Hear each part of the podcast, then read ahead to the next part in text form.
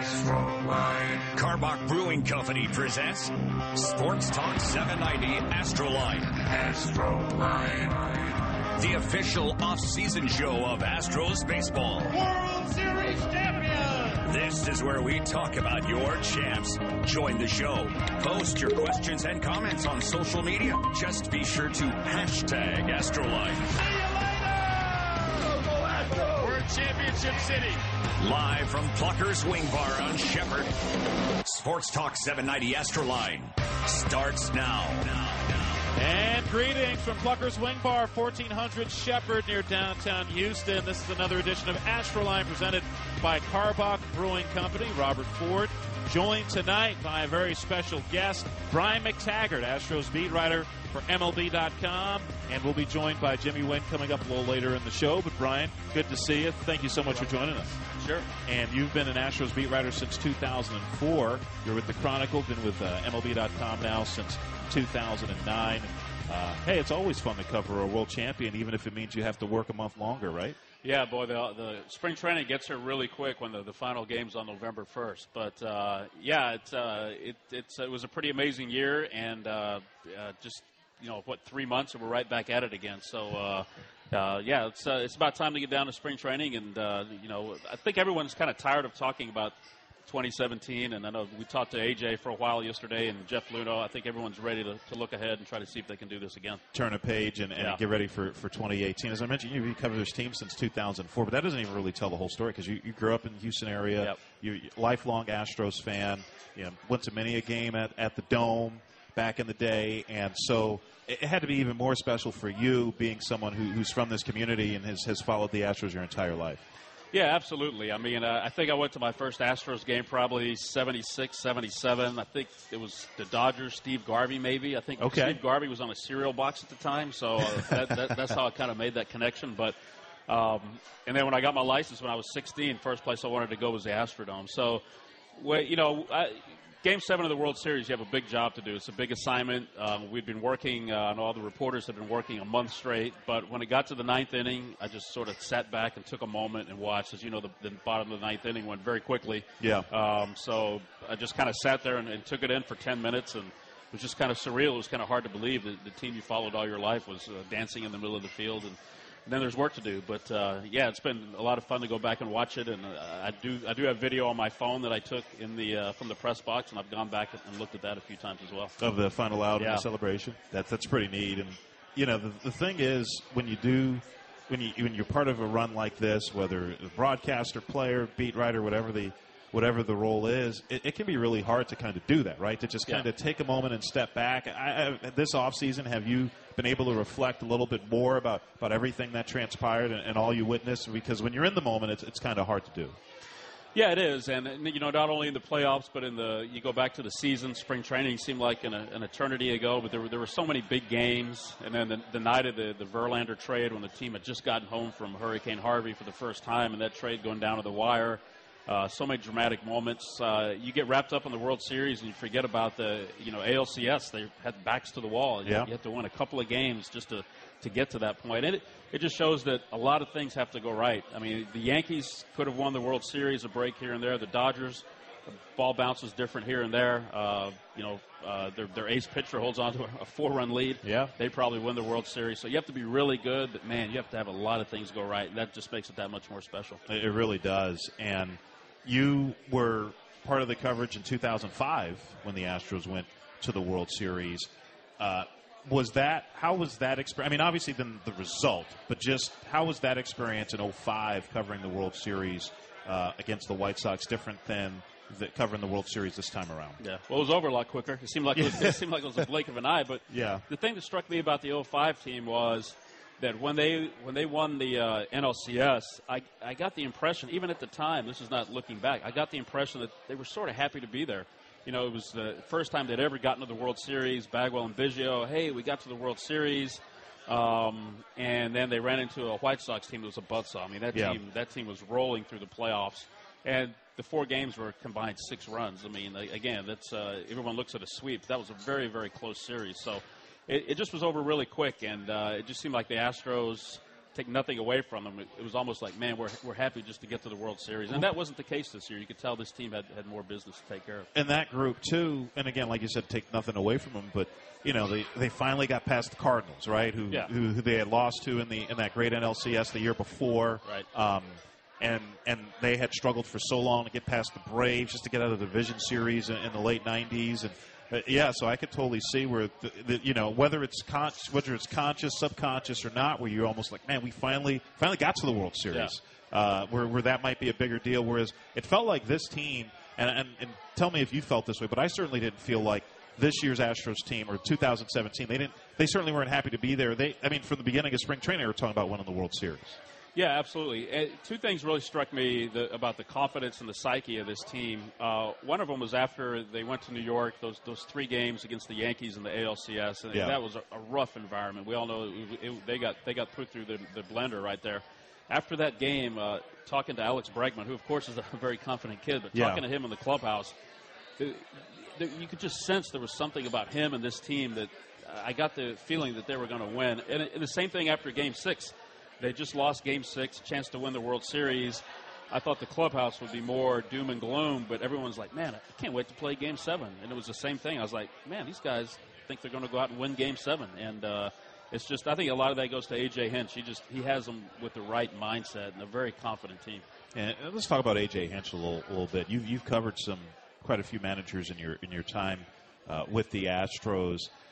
Uh, where does, as far as for you, in terms of just being able to deal with him on a daily basis and, and just the mood that he sets with the team, where does AJ rate for you in terms of some of the other managers that you've covered with the Astros? Well, he's right up there with Phil Garner, and I know that they've become friends since uh, AJ had moved here to Houston. But what, what makes both of them great is uh, they're great guys, and they're just they're just normal guys who, who are, are baseball managers. They know our job, they understand our job, they respect our job. We can ask them any question. Usually they don't get mad at us if they do. Right. They, they don't show it. But, uh, you know, probably the best part of our day is every day we get to talk to AJ in the dugout for a few minutes. Maybe it goes on for 10 minutes. I know you're there and other reporters. And when that's over and we turn off our tapes and put down the notepads, it takes another 10 minutes and we just, you know, shoot the breeze with AJ and uh, he tells us some more things that we can't write, but things that could help us down the road right. if we're going to write something. So he, he uh, yeah, he's just really great to deal with. And uh, and uh, if you're, you know, not only if you're the beat writer, if you if you come in from uh, New York and you've never dealt with him before, he'll answer the same questions over and over and, and take his time with you. And you mentioned you bring up a, a, key point there. where you talk about you know AJ Hinch will talk off the record, and he you know he does that with the broadcasters as well right. as well as with you guys and and with other reporters. Uh, and, and that goes back to something I think a lot of people don't always realize that, that that trust factor is so important. Yeah. When you do what you do as a beat writer and you're in the clubhouse every day, trust the, that you have the trust of the manager, that you have the trust of the players, you have their respect, uh, because that that just becomes really big. Because if you don't have that, it makes it a lot tougher to do your job. Yeah. The last thing you want to do as a reporter is burn a player or a manager, if they tell you something's off the record, you have to be absolutely sure because uh, you do not want to get called in the manager's office if you wrote something that was yeah that was uh, that he thought was off the record, you thought was on the record. So, and it gets frustrating at times because you get told a lot of great things that you can't write, but you have to understand where the manager's coming from, and, and maybe down the road you can write them. And most of the times, uh, you know, you can't write them, but uh, you you can't burn the manager. I mean, he's the guy you see every day, no matter what. You don't talk to every player every day, but you see right. the manager every single day. So you have to have a great relationship with him. All right, your time with the Astros, covering the Astros, like I said, since 2004. From what you can remember, what's when's the what's the maddest a manager has ever been at you? Well, that's easy. That was uh, that, that was uh, Cecil Cooper. It was Uh-huh. the the I can't remember all the details. Probably ten years ago. It was the night that Pudge Rodriguez broke, broke the all-time games caught record. He was That's with right. the Astros. It Yep. was in Arlington, so it was a big deal in Arlington. And the Astros lost the game in Arlington. Uh, the players had champagne. They wanted to make a big deal out of, out of Pudge breaking the record. Uh, Coop had other ideas. He was a little upset over the way they played had a team meeting, uh, berated the team, you know, was unhappy. And that didn't sit well with the players, the Geoff Blums and the Darin Erstads of the world. And uh, so a couple of the younger players sort of nodded me over and said, hey, this is going on. And so uh, I asked around to a couple of players, and before you know it, I, I wrote a story saying the players were unhappy with the way that the Coop handled it. So the next day, I believe it was, uh, I go in his office. It might have been after that game, I can't remember. But anyway, the next time I go into his office, four or five reporters wander in there, and he's standing up, and I can see him looking for somebody, and it's me. he makes eye contact with me, points at me, he's like, "You." And uh, so we got into it a little bit, and uh, but uh, you know it all it all blew over. But that's that's by far the maddest ma- manager has ever been to me so far. AJ, uh, no no moments like that so far. Well, that, that that's definitely a plus. and but I mean, there are going to be times though, even There is. when when you're doing your job. If you're doing your job right, there are going to be times when managers are upset with you, when players are upset with you. That's that's kind of the nature of, of being a beat writer, isn't it? Yeah, you know, take nothing away from Coop. You know, a great guy. But but yeah, there's times you you asked AJ a question that you know he doesn't like it or he doesn't doesn't sit well with him. I mean, we all know that if he had to pitch to David Ortiz again in Boston in, in May a couple of years ago, he probably wouldn't do it. And but Yeah. you know that that day you have to ask them the question and. Uh, it's after a tough loss, but that's just part of the job. It is definitely part of the job. We're talking with Brian McTaggart, Astros beat writer for MLB.com. Don't forget, spring opener 15 days away, coming up on February 23rd, ballpark of the Palm Beaches. Make sure, make your plans to see the World Series champion Houston Astros, West Palm Beach, Florida. For all there is to see and do, visit the Palm Beaches. Dot and you're heading down to spring training even sooner than that. Pitchers and catchers uh, report in less than a week for the Astros. Valentine's Day, I believe, is the, the date. Romantic. Yeah, very romantic. Maybe not so much for the uh, significant others of the players or the beat writer, uh, since you have to be down there. So you're heading down pretty soon, right? Yeah, going down on Monday. There's not really an official report date, but uh, I know uh, Wednesday they hit the field. But yeah, it, it comes really quick. And you know something people don't realize, and you know I, I get down there when when the game started.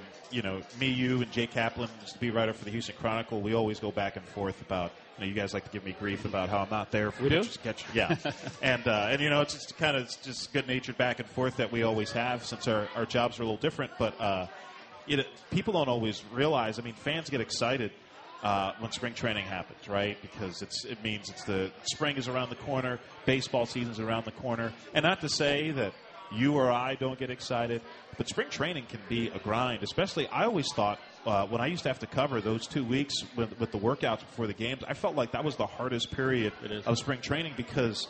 I mean, it's a workout every day, and you know you're not really watching baseball. And you can only watch so many workouts.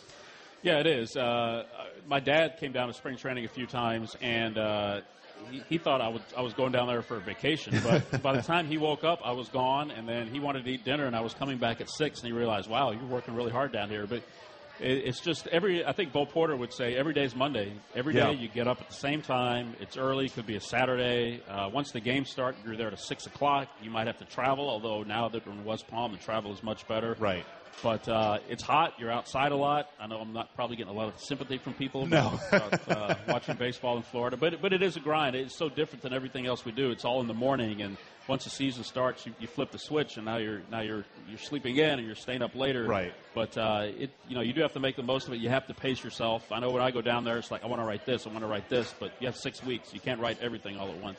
And I know when you have those workouts, you know, you have things going on in, in all the different fields. And I remember talking with uh, uh, Bob Dutton, who just recently retired as beat Right. writer for the Mariners, and I got to know him when he when he used to cover the Royals uh, when I was working in Kansas City. And I remember talking with Bob during spring training once, and. Uh, you know, we he would he would talk about how difficult it is sometimes when so many different things are going on to know where you're supposed to be, be right place, right, Right. time. Sometimes it's just kind of just good fortune because you just happen to be in, in the, on the right back field when you happen to see something that maybe is newsworthy or that you can write about. But it can be it can get pretty tricky. Yeah, there's not a worse feeling than you're you're out there you, you can't find your other reporters. You're looking where, where's the competition. Yeah. and then you see them scurrying from a backfield together like they're they're making a beeline for their laptops with some big story. You're like, what's going on back there? You know, who got who got hurt? So, uh, so yeah, you know, I. You, you go out there and your head's on a swivel. You're who's throwing over here, who's over here. Okay, where's the competition? What are they watching? Why are they watching that? So Yeah. uh, you always have to keep your. You're, you're watching the players and the other other Right. media the, members. play, the media members are not in the best shapes of their lives. well, that the thing is, they are, and that's really what the problem is. Hey, you're listening to Astros Radio right here in Houston on our flagship Sports Talk 790 KM, KBME and 99.1 FM HD, two longtime partners and affiliates of the Astros Radio Network. We're going to have more with Astros beat writer Brian McTaggart, and we're going to be joined via phone by a very special guest, the toy cannon, Jimmy Wynn, first great power hitter that the Houston Astros ever had. That's coming up as Astroline, presented by Karbach Brewing Company, continues live from Plucker's Wing Bar on 1400 Shepherd and on the Houston Astros radio network. And welcome back to Astroline, presented by Karbach Brewing Company, coming to you live from Plucker's Wing Bar. 1400 Shepherd. Hey, don't forget 2018 Astros season tickets are on sale now. Enjoy some of the best seats at Minute Maid Park. Save money and receive great benefits throughout the season. Call 1 877 Astros or visit Astros.com slash season tickets to get your seats today. Robert Ford joined once again by Astros beat writer for MLB.com, Brian McTaggart, and we're joined over the phone by a very special guest. You just heard a couple of Titanic blasts hit by Jimmy Wynn, was known as the toy cannon during his playing career. 11 of those seasons that Jimmy Wynn spent in the big leagues, 1963 to 1973, were spent in a Houston Astros uniform and uh, really the first great power hitter that, that the Astros had. First of all, Jimmy, thanks so much for joining us. Pleasure to be speaking with you. Oh, Mr. Ford, thank you very much. Everything is great.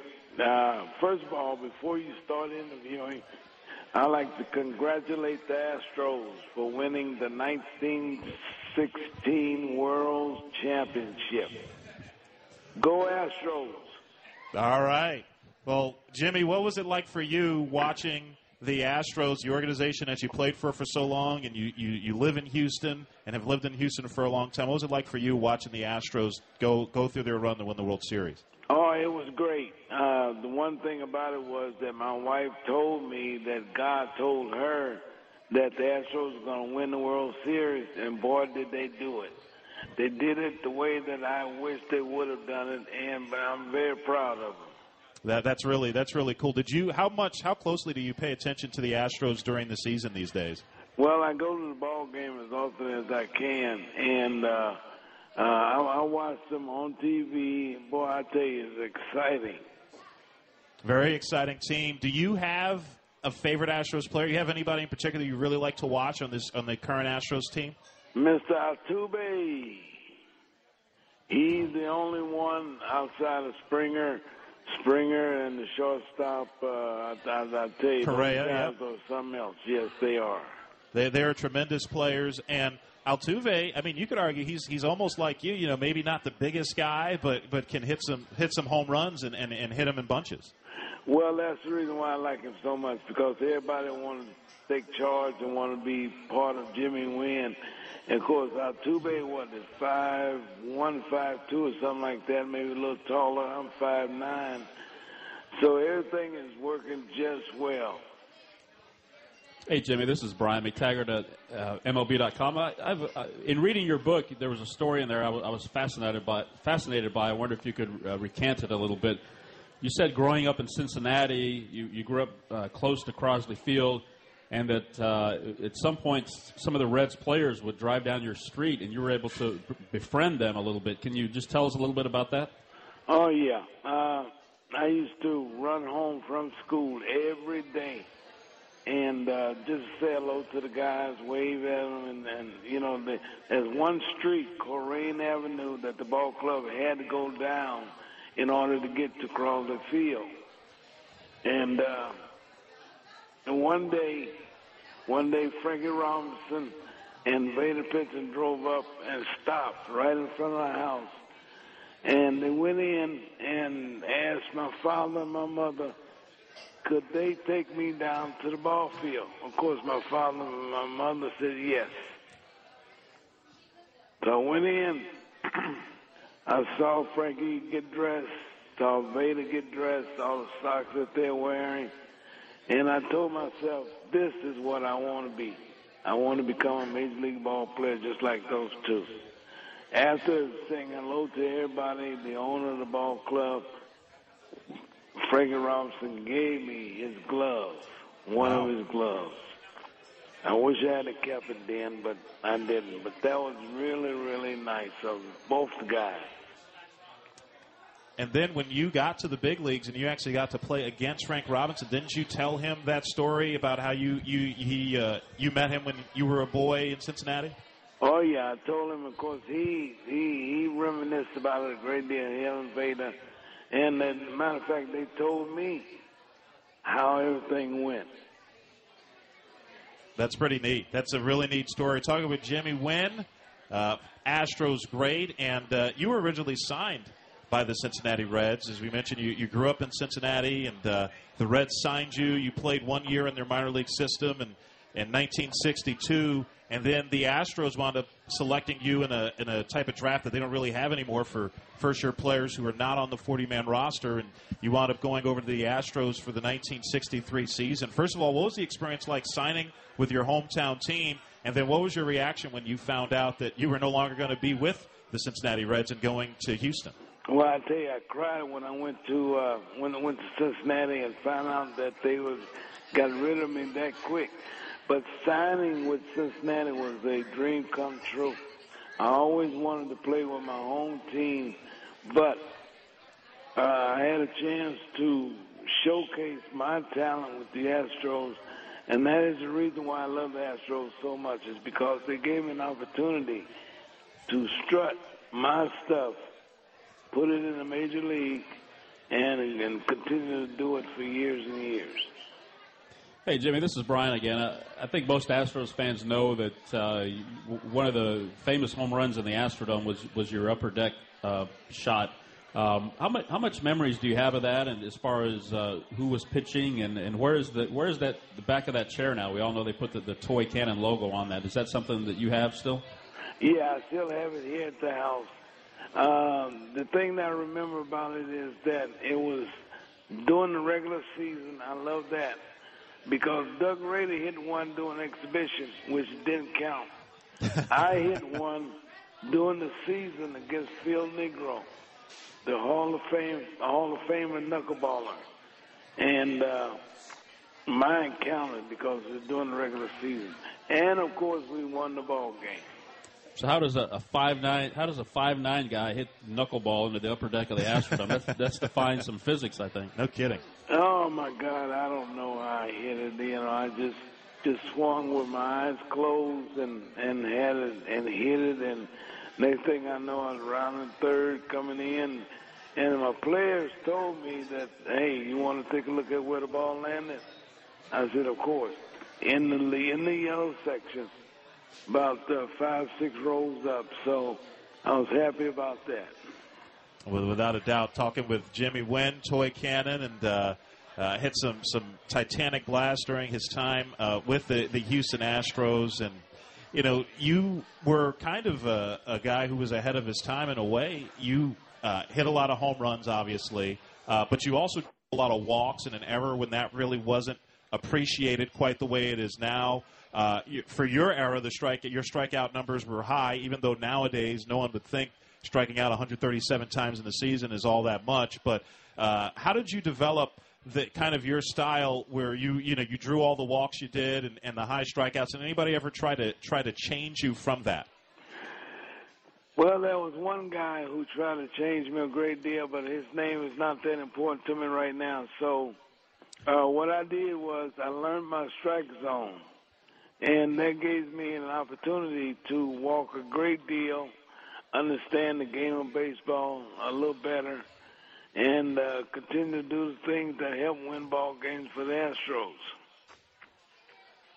So I'd have to imagine, were there times when you had to resist the temptation, especially on some of those Astros teams, you were really like kind of the, the guy. You were the power hitter. You were the run producer. You didn't have a whole lot of protection. Were there times when you had to resist the temptation to maybe chase a pitch out of the zone to try and drive in runs because you knew there might not be that protection behind you? Uh, the answer to that, yes. Uh, the temptation, I tell you, was something else.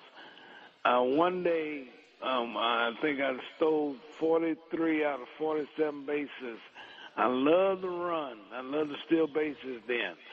However, general manager Spec Richardson called me to his office one day and told me, uh, Jimmy Wynn, we need for you to score more runs uh, more RBIs, more home runs. Leave that running alone. We don't want that. So what Richardson did, he took one one of my aspects away from me, running, stealing bases. So there was a tremendous feeling of Jimmy, you got to do this, you got to do that, and that is the reason why I struck out a great deal. All right, just trying to do your best for the, the Houston Astros at the time. Hey, Jimmy, you're going to stick around with us for another segment here? Oh, yes. If you want me to, I will. All right. We're going to have more with Jimmy Wynn, the toy cannon, as well as Astros beat writer Brian McTaggart. You're listening to Astroline, presented by Karbach Brewing Company, and live from Plucker's Wing Bar on 1400 Shepherd. This is the Houston Astros Radio Network. Well, the starting lineups for this afternoon's ball game. For Houston, Jimmy Wynn in center field. Wynn in center. Here's a pitch. Swung on, drive up the middle, and Wynn cuts over. I don't believe he get it. He dives, he does. He makes a miracle grab, throws to first base, double play. There is one of the greatest plays ever made in the world famous Astrodome. Welcome back to another edition of Astroline presented by Karbach Brewing Company, coming to you live from Plucker's Wing Bar, 1400 Shepherd near downtown Houston. Next Astroline next Thursday, the 15th, day after Valentine's Day. Geoff Blum's going to be hosting that one. Certainly make sure you, you come out for that or join us on the Astros Radio Network. Robert Ford joined by Astros beat writer Brian McTaggart with MLB.com, and we're also joined over the phone by the toy cannon Jimmy Wynn 223 home runs in his 11 seasons with the Houston Astros. Fourth most home runs in Astros history. Only Bagwell, Berkman, and Biggio hit more. And, of course, Jimmy Wynn, with his number retired uh, at the Astrodome, or retired at Minute Maid Park, rather, but did his damage at the Astrodome. And, uh, you know, you, you grow up in Cincinnati, as we talked about earlier, Jimmy, and, uh, you know, your, your, dad, Joseph, was uh, the first guy who, who kind of showed you baseball and – and, got you into baseball. What, what, was the point where you realized that that um, you know you you had some talent at baseball, and this is something that you could possibly uh, parlay into a, a, big league career? Well, I I learned that when I was just a little kid, and of course it, it came by um, uh, when I was growing up in Cincinnati. I think uh, probably my father was teaching me the basics. You know, he used to manage a ball club. I used to go uh, with him every Sunday, him and my mother, every Sunday, and watch him play ball and watch him coach. So I got all that from him, and then all of a sudden, upon graduation, I had a chance to try out with Cincinnati Reds with the big club. They love me. Matter of fact, Jerry Lynch told the owner uh, of the ball club, don't let him out of Cincinnati. Sign him now. But they didn't sign me, and I went on to college for two years and uh, loved every moment of it. Jimmy, this is Brian again. Obviously, the game has changed a lot since you played, but when you look at guys like George Springer, who is this big athletic guy, leads off, hits home runs, um, and then you, you go to the Yankees and Aaron Judge, who's uh, as, as big as a mountain, and then they signed Giancarlo Stanton. Just these giant athletic guys who, who can do a little of everything. Do they remind you of anybody that, that you played with, and, and what do you think about the way the game has evolved with uh, those type of players? Well, of course, the game has changed a great deal. Uh, of course, Springer is, is the, one of the keys to the ball club. If he doesn't hit, if he doesn't play defense, which he does very well – then the ball club doesn't gel as well as it should. But when he is playing defense and hitting, the ball club takes off. But the game has changed a great deal. Of course, I didn't have a big guy like Judd or uh, Springer to play with me. I had to do it on my own, which which was a okay for for a time being. But if I had those guys, would have brought out a little bit more out of me than it did uh, during the course of my career.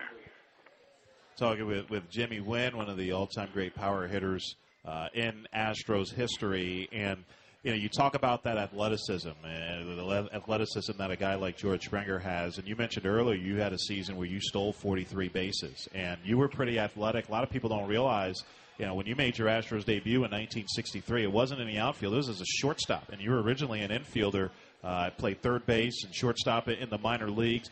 Talk about the transition from uh, how did you wind up going from being an infielder to being a center fielder, being an outfielder like you were for, for the majority of your career? Well, what I told the ball club was, get me out of here. Put me someplace else. Uh, well, Houston, Houston had a young man that played shortstop, a young phenom named Sonny Jackson. Mm-hmm. And he was trying to come up and he did. He came up, and then playing center field was a blessing for me. I um, people didn't realize that in order to play center field, I took 200 uh, fly balls every day for a solid two weeks at Old Colt Stadium in order to be a center fielder. And of course, uh, I played that night. And when how, what was the transition like for you? I mean, obviously you take, like you said, you take all those fly balls, but how, how, what was the hardest part for you going from being in the infield where you're in the middle of the action to, to then going out to center field? Well, a whole lot, I think. Um, I had to learn how to come in, uh, come in to get a fly ball on line drive. Of course, I knew how to go back to get them. I had to understand that I was the captain of the outfield, which I didn't do for the first two or three years of my career. I learned that, but uh, everything worked out well. Uh, everybody was working with me. The third base coach was working with me. Uh, the hitting coach was working with me. So everything worked out real well. Jimmy, the uh, a lot of the new things have come into the game lately. The the replays. There's talk of a, uh, a, a pitch clock and so forth. Maybe down down the road. When you when you played, time of game wasn't a problem. Um, what do you think could be done about you know time of game and maybe speeding things up? And, and what do you think about uh, replay? What ultimately gets most of the calls right, but you know it does seem like it slows down the game a little bit. Well, yes, it does slow down a game, the game a great deal. It's almost just like basketball or football, really. Uh, in order to speed it up, I think the pitching coach uh, definitely got to stop going back and forth to the mound. I think they should have maybe one time that they should have uh, go to the mound. It goes for the manager to uh, based on balls. They're doing that. Send the run on down. Uh, there's a lot of things that could be uh, instrument in slowing down the game. I mean, not slowing down the game, but speed it up just a little bit. So I'm just waiting on somebody to find out what they can do about it. Well, and that's certainly something that they're they're trying to work on and, and trying to figure out how to uh, how to how to speed up the game and the pace of the game and, and all that. So, Toy Cannon, your your nickname, you've been called that since 1967. Uh, John Wilson, sports writer for the uh, Houston Chronicle, was the one who who initially came up with that during that that 67 season, which was a, a great year for you. Do you remember the first time you heard someone refer to you as a toy cannon, and what was your reaction to it? Mm, I, I can't forget. I can't remember who uh, who said the toy cannon, but I didn't like that name, the nickname, for the time being. Mainly because if I hit home runs, I'm I'm better known as a toy cannon. If I didn't hit home runs, the ball club didn't win, then I'm just plain Jimmy Wynn. I didn't like that. but every time I went someplace during the course of the season, they always say, Toy Cannon, how you doing? Toy Cannon. I forgot my name. you know, everybody calls me Toy Cannon. I forgot, I forgot my name. So Toy Cannon has stuck. It's a good sounding name, so I love it. It's a fantastic name, and you know you don't you just don't have players who, who have nicknames like that really uh, anymore. Uh, Jimmy, what's it what's it like for you being in Houston, having this be your home? Of course, not from Houston originally, as we mentioned, but but what do you what do you like about about, about being in Houston, and uh, how much has it changed since since you first got here? Well, everything changed. The reason why I stuck with Houston was because the people the people were friendly um, they were lovable. Um, the ball club gave me an opportunity to strut my stuff, so I stayed. The weather was really, really hot. uh, other than that, I love Houston. I love the people. I love the ball club. I love the owner. So everything is working out real well. Well, that's really good to hear. Jimmy Wynn, Toy Cannon, thank you so much for joining us. Always good to hear from you and, and hear some of your great stories. Well, thank you very much for having me. For number one, my wife, uh, my wife told me to say this. Uh, I think I said congratulations to the Astros tonight for for the winning the World Series. But I did say that the the year which was wrong, 2017 is when the Astros won it. All right. Hey, thanks. Thanks for joining us, Jimmy. You take care. All right. Thank you very much. All right. Always good to hear from the toy cannon, Jimmy Wynn, one of the, the great power hitters in, in Astros history. Hey, don't forget, you can find all Astros postseason and World Series champions merchandise by visiting the Astros team store. Purchase customized jerseys, Astros gear, hats, and more. Visit astros.com slash team store to see what's available today. We'll have more with Astros beat writer Brian McTaggart as Astroline, presented by Karbach Brewing Company, live from Plucker's Wing Bar, continues on the Houston Astros Radio Network. I cannot wait to get to spring training. Some of it is to talk about 2018, but most of it is just to continue to develop what culture is all about in our clubhouse. There's going to be some conversations about the rotation. There's going to be some conversations about the closer. There's going to be some conversations about the batting order because it is the best time of the year. And we all get to share it together uh, as we start to build this because the other thing I'm going to remind our team and I'll remind everybody here we haven't won a game. We've got to win a lot of them to get to where we want to get to be able to be the team that has a chance to repeat means we did something pretty good last season. It doesn't mean that it's guaranteed for this season. So we will put the work in. We will have high character. We will have high energy. You will see this emotion out of our players because we are going to try to win because it's 2018. We're not trying to defend anything. We're trying to win 2018.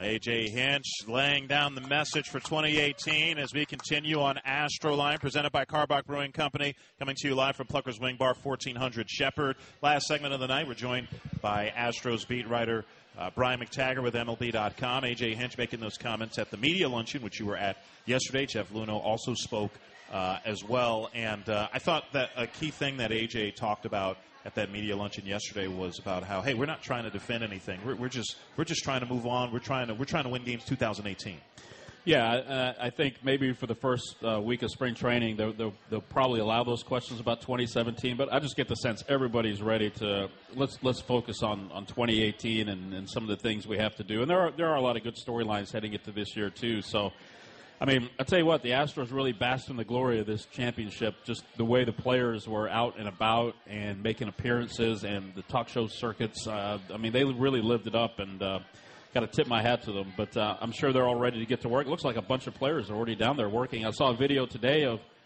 uh, Carlos Correa pulling like a sled with uh-huh. Jose Altuve on it as as. Oh yeah. I saw that too. That's right. So uh, whatever whatever works, I guess. But I think every, everyone's ready for 2018. Uh, certainly, and, and, ready to, to see how good this team can be this year. We're joined now by uh, our social media manager, Danny Farris. Uh, good to see you, Danny. And I know you have some uh, you have some fans here. Apparently, I know you have some uh, questions on social media for some fans. Yes, I have a few questions coming in over on our Facebook page in the comments. So thank you, everybody, tossing out those questions. Uh, I know you guys were just talking about AJ's speech, looking forward to 2018, but this question is actually looking back in 2017. This question comes in from Andy. If you have an unsung hero of the 2017 season, his is Charlie Morton. Uh, he's curious to know your guys' thoughts about the 2017 season, unsung heroes. That was sort of the first one that, that popped in my head. I, I, don't know if we can call Marwin Gonzalez an unsung hero yeah. every more anymore. Yeah. I, I actually give Marwin a vote for in the American League MVP. I voted him tenth. I just thought he was so crucial to what the team did, um, just with all the injuries and, and leading the team in RBIs and, and, playing all over. But Morton's a great one. Who who would have ex- expected that? Uh, winning two game sevens in the, in the playoffs as yeah, well. No kidding. And yeah, Morton was kind of a, a wild card coming into the year. Knew about the talent, but struggle with injuries, and, and, to see the way he just blossomed. And he was on the DL for a stint, but I mean, it's the healthiest he had been in, in quite some time this past year. Yeah, I think it was the, for his first game of the spring. It, might, it was in Port St. Lucie, I think, and we had all heard about the velocity, and the catchers had talked about how hard he was throwing. And they have the uh, it's one of the few spring sites with the speed on the scoreboard. I think his first pitch was 97. He was 97, 98, and we were kind of looking at each other like, "Wow, can he keep this up?" And sure enough, Game seven of the World Series, throwing 97 98. What you were doing in the press box today, that's exactly what Steve Sparks and I were doing right. in the broadcast booth. Kind of like, like wow, is he, yeah, is he keeping the, is he going to keep this up? How, how's this going to go? We have a, another question, uh, social media. Danny, take it away. Yeah, definitely. I would throw Peacock in that conversation as well. oh, yeah. Heroes. Yeah, definitely. That's great. Uh, so, looking forward to spring training in the 2018 season. We have some top prospects, uh, especially Kyle Tucker joining us the Major League camp, uh, but also Forrest Whitley is a name that's talked about. Uh, MLB Pipeline, uh, top 10 prospect for us. Do you guys see them making the, their Major League debut this season? This question comes in from Julian. I think it would be hard just because how deep the, the team is. There, there are really no open spots. That being said, every time I talk to Jeff Luhnow, he, he seems to be bullish about these guys pitching, or in Whitley's case, pitching, Tucker's case, playing this year, especially Whitley. In fact, just last week he said we could see him in Houston by the end of the year. Um, and he's 20 years old, so Yeah. uh, it, it's going to be a big year for them. They're going to be at AAA at some point, but uh, this team is so deep; it's going to be very hard to crack the 25-man roster. If you have to ask me, I would say no.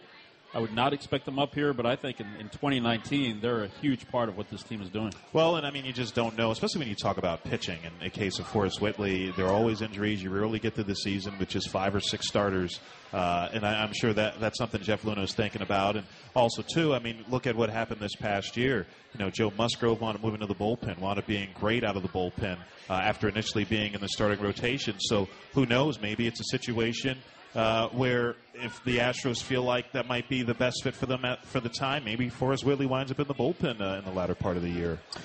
Yeah, that's the thing. You never know. Every, every year, there's someone who comes to spring training that, that opens your eyes and pushes for a spot on the club. Tyler White, a couple of years ago, you remember a few years ago, Asher Wojciechowski yep. came out of nowhere, made the opening day rotation. You know, ended up fizzling out, but there's always that guy. And you know, Whitley's going to be in minor league camp, but uh, I'll be really anxious to see. I'm sure they're going to bring him over a time or two and pitch some big league camp. I'll be anxious to see what he can do. Another question from uh, social media, Danny. Yeah, no- another uh, storyline in spring training. Uh, who do you see cracking the roster as the opening day left fielder? Do you think Derek Fisher is that guy? Does he have it in to, to take that job? This question comes in from Steve. That's really one of the, probably the biggest question the Astros have in terms of their uh, opening day lineup is who's going to be in Yeah. left, right? Uh, yeah, I think that's the biggest question. I think Tucker is the name. Jeff Luhnow said yesterday at the, the luncheon that he expects Tucker to get 400 at bats. I'm guessing most of those will be in left field, of course. Uh, Marwin's going to play there some. Tony Kemp is a name that we hear is going to play some left field again. And he said with Marisnick playing some right, of course Reddick will play some left. But uh, I think they're really going to give uh, uh, uh, give him a shot right now. Give uh, Fisher a shot. See what he can do. So uh, I know they they poked around with some guys in free agency, and there's still a lot of those guys sitting out there, as we know. They're going to have their own spring camp coming up here. The, the guys who are unsigned, but it's going to be a big spring for uh, for Fisher to see what he can do. And then when you talk about Marwin Gonzalez, he was the he wanted to be in the everyday left fielder in the postseason, Yep. but his value is because he can play so many different positions. So AJ Hinch doesn't really like to just pigeonhole him to one spot because then that that limits what else he can do with the, with the lineup on a daily basis. Yeah, and I think especially early in the year, you're going to see Marwin playing, uh, you know, as much as he can, giving Correa a day off and Altuve a day off. I think we all know now how, how AJ operates. He's not afraid to give these guys days off, and they're not afraid to take them. So, and that's where Marwin's strength comes in. And and there's going to be injuries. We all know that. Uh, you know, Correa went out for for a couple of months, and uh, uh, and Marwin's a guy who's often injured, nicked up here and there, but he he was able to stay on the field for much of the year. He was. All right, some rapid fire questions for you, Brian. Let's go. Uh, favorite Astros player you've ever covered? Lance Berkman. That's a good one. As far as a guy who's honest, accessible at his locker, a great player, uh, just fun to be around. Favorite road city? Wow, that's tough. I would probably say Seattle. It's a long way to get there, but when you get there, you can smell the, the, the sea and the air. You know you're in a, a different part of the world when you're in Seattle. Yeah, with, with, without a doubt, uh, that definitely is um, definitely is, is a big key with Seattle. Least favorite part of the job for you? Well, it's it's the it's the the travel's a grind. It it's good and bad. You look forward to going to, going to some places, but man, the playoffs were, were tough. When the, the day the day off in the series is the day you have to travel, land, go to the ballpark for the workout day. You get home at seven or eight. You're exhausted. There's a game the next day. The travel is really tough. I know I've said traveling's tough and being in Florida and watching spring training stuff. So there's uh, there's probably some guys who are on their way home from the refineries in Pasadena who, who want to who want to take me up and uh, beat me up. But but uh, it does, it does get to be a grind. That, bit. that, that, that line uh, from the movie Reservoir Dogs is the world's smallest violin playing for Brian Right. McTaggart, Astros Right. beat writer. But no, I mean, obviously there are there are always it's always a grind, or there are times when it is a grind. Although we certainly uh, love what we do, and, and for you, just so special for you getting a chance to cover your hometown team all these years. Yeah, it's been a lot of fun, and uh, you know when they won the World Series, my phone blew up with a lot of friends and family members that were that were so excited, and uh, just just what it meant to them, and and they uh, you know they wanted to they wanted to go out and, and, and party that night. And, and uh, of course, I was in Los Angeles, but uh, yeah, to, to watch the the franchise grow up and go through the ups and downs, even in the last five years, losing 111 games, getting the World Series, and, and winning it has really been special. That's Brian McTaggart. Thanks so much for joining us. It's a great job. Astros Beat Writer for MLB.com. I'm you. Robert Ford. Next Astroline coming up next Thursday. Geoff Blum will be the host. Thanks to all the great people here at Pluckers. Thanks to Bob Elliott, producer engineer, uh, our studio producer Bob Elliott, producer engineer Matt Bolts. You've been listening to Pluckers, or been listening to Astroline, presented by Karbach Brewing Company, live from Pluckers Wing Bar.